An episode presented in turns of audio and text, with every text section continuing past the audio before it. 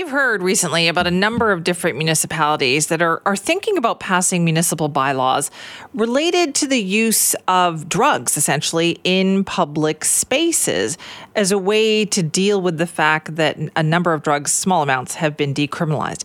But there is one community that is saying, you know what, we're going to take a wait and see approach with this. And we thought, let's talk more about that. Uh, Mike Goetz is with us now, the mayor of Merritt, to talk about that. Good morning. Good morning, sir. How are you? I'm good, thank you. So, first of all, how are things in Merritt? Good, sunny and bright, and the water's coming down. We're still on level one, but we're being very cautious. Okay, good to know. Uh, I wanted to talk as well about this this bylaw situation. So, why have you decided that maybe you're going to wait and see what goes on here? Uh, a couple of reasons. One of the reasons is, is that we already have a lot of things in place. Uh, right now, you can't uh, drink or smoke in our parks, and we feel that the uh, drug use would cover that as well. Um, also, the fact that uh, there, when this came out, uh, there's not a lot of clear direction from the province on what's happening. You you get the uh, decrim where you're able to carry 2.5. You have the start on January 31st, but there's absolutely nothing after it. So it's really hard. Like there's no milestones. There's no how are we doing at six months? What are the numbers at a year? It's a three-year project uh, but there's no there's no body to it. So it's really hard to try and make bylaws when the governing body that is putting this out really has no clear direction on which way they're going. Now, saying that, I met we met with Carol, Dr. Carol Fenton last night, and we had a very good conversation of about an hour and a half, and we have been told that the body of that will be coming out in June. So that's where we'll be able to start looking at things a little bit closer. Okay, that's island, or sorry, interior health, right? That's in, well, this is interior health here, yeah, IHA, yeah. Okay, so now this is interesting. Um, Mayor Goetz, how has this whole situation, including the overdose crisis that we have, how has that impacted Merritt? What have you seen? To be honest with you, since the decrim has come out, we haven't seen a whole lot of behavior where people are actually using out in the open. I don't I didn't think we would see that.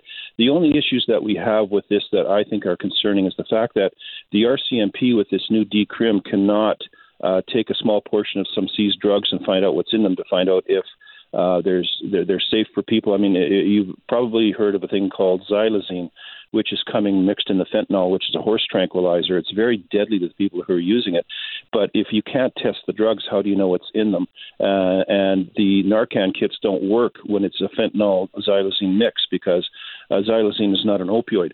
So we haven't seen an overabundance of change, pretty much the same usage, usage that we saw at the beginning. But, um, you know, I'm concerned the fact that there's no way to tell what's in the drug supply, and that can affect people that are out there using drugs.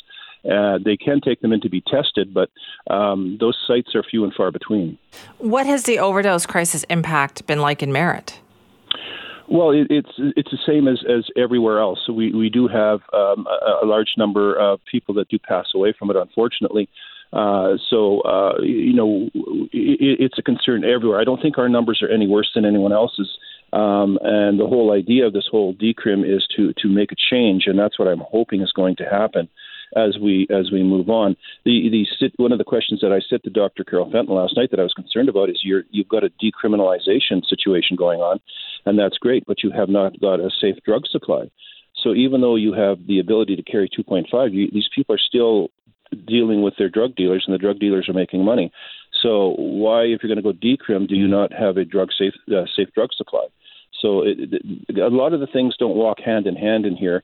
And I, and when I say we're going to take a wait and see attitude, it's the fact that there's no sense having uh, 25 communities trying to reinvent the same wheel. We might as well allow uh, other groups to go through and then copy exactly what they're doing, kind of like our four day four day work week we have here. Uh, we're kind of the bellwether for that. And there's other communities now that are wanting our our information after six months to see if they want to do the same thing. So um, it's not that I don't take this seriously. I do. It's just that you've already got so many groups that are working on it that we might as well watch what their process is and then work towards the same situation. I think a lot of people, though, Mayor Goetz, would still be surprised to hear that in a town like Merritt, you also have this overdose problem.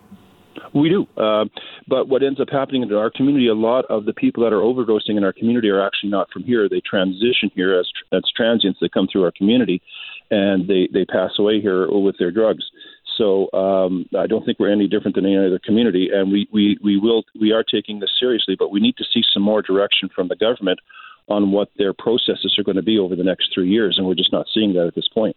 Okay, so you're in a wait and see mode on that. Now, you just said something interesting that I also want to ask you about the piloting the four day work week situation. I remember we talked to you about that way back. How is yeah. that going? You know, it's going very well. We we will be doing our uh, six month evaluation next month. Um, it, it is, I think, it's going very well. The, the, community has responded to it quite well because the hours are longer now. People can get off of work and actually go do whatever they have to do at City Hall. Uh, they have accepted the fact that it's closed on Mondays. Now, no, we're not. Not everybody, like City Works and stuff like that, are still. Or garbage gets picked up every day, et cetera, that kind of stuff. But uh, it, it's working out well, and it's. Uh, you know, we, we did it to attract. Uh, we want to be the community of choice, so it's it's. It, I think it's having its effects. Yes. Okay, good to know. Well, listen, we'll check back in with you on the other items as well. But Mayor Goetz, thanks for your time. No problem. Thank you very much. Appreciate that. That's Mike Goetz, the mayor of Merritt.